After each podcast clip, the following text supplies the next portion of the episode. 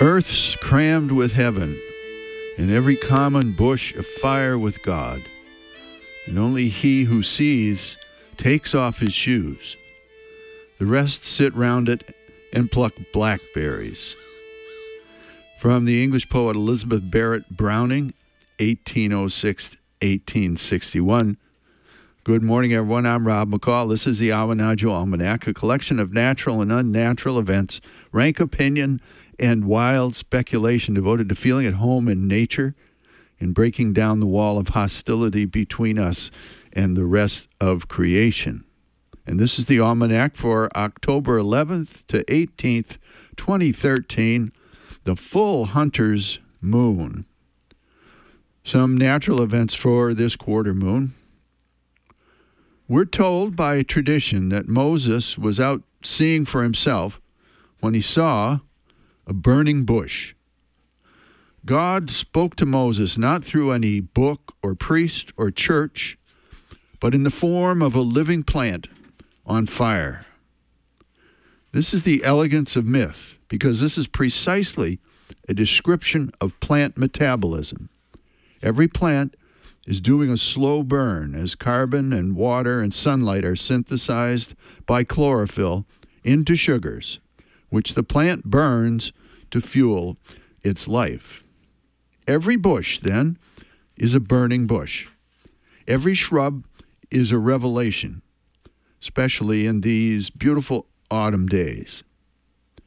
So, to say that the Creator can truly be revealed only in books as many religions have insisted, is a little like saying that even if you live right across the street from Fenway Park and have a lifetime free pass, the best way to follow the Red Sox is to read about them in the papers.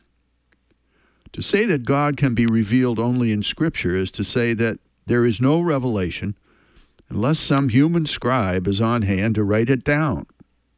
The Creator of heaven and earth is reduced to the condition of an illiterate applicant for the position of deity, who must beg some clever mortal to do all the paperwork for him.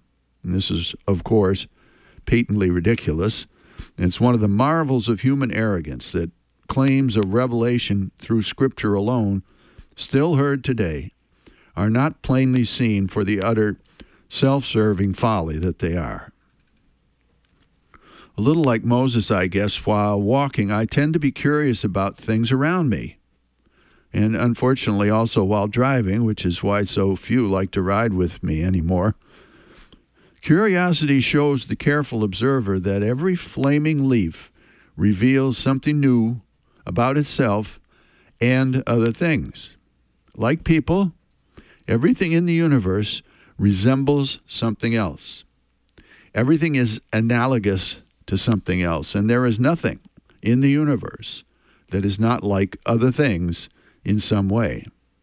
By seeing one, I can see the other. A leaf is like a tree, is like a lung, is like a river delta, is like a bolt of lightning. A star is like a starfish, is like an apple blossom, is like the seed case at the center of the apple. The way the hands go around on a clock is analogous to the way the earth turns through the day, and the sun and moon seem to move through the sky. The way water goes down the drain is the way a galaxy spins in space, is the way a snail shell grows, is the way seeds are arranged in the sunflower, is the way history progresses through time. A cloud of dust is like a cloud of smoke, is like a cloud of water vapor, is like a cloud of ignorance. Each of these things is a revelation about something else. All these and countless other analogies reveal that we live in a poetic analog far more than a literal digital universe. There is no clearer truth than that revealed in nature without mediating language, books, or interpreters, without priests or experts, without propaganda, dogma, or bias. In nature, the only author is the creator. The only media are primal sound, smell, taste, texture, and light. Thomas Paine says, The creation speaks a universal language which every man can read. It cannot be forged, it cannot be counterfeited, it cannot be lost, it cannot be altered, it cannot be suppressed. And we would add, it also cannot be biased or censored or tweaked or photoshopped or spun. So everything we see along the way teaches truths about other things we can see and even things we cannot. Have you a burdensome problem, an aching question, a cosmic riddle? Close your book, shut off your computer, leave your iPhone, open your door, and go. Out there, you will find all the truth you will ever need. Finally, a couple of seed pods for you to carry around with you this week from Edwin Way Teale. On such October days as this, we look about us as in some new and magic land.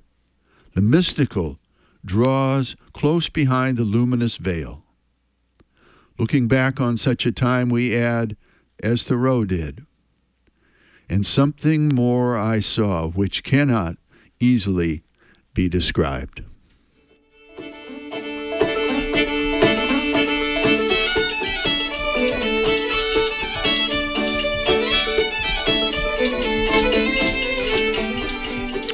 That's the almanac for this quarter moon, but don't take it from me. Go out and see for yourself.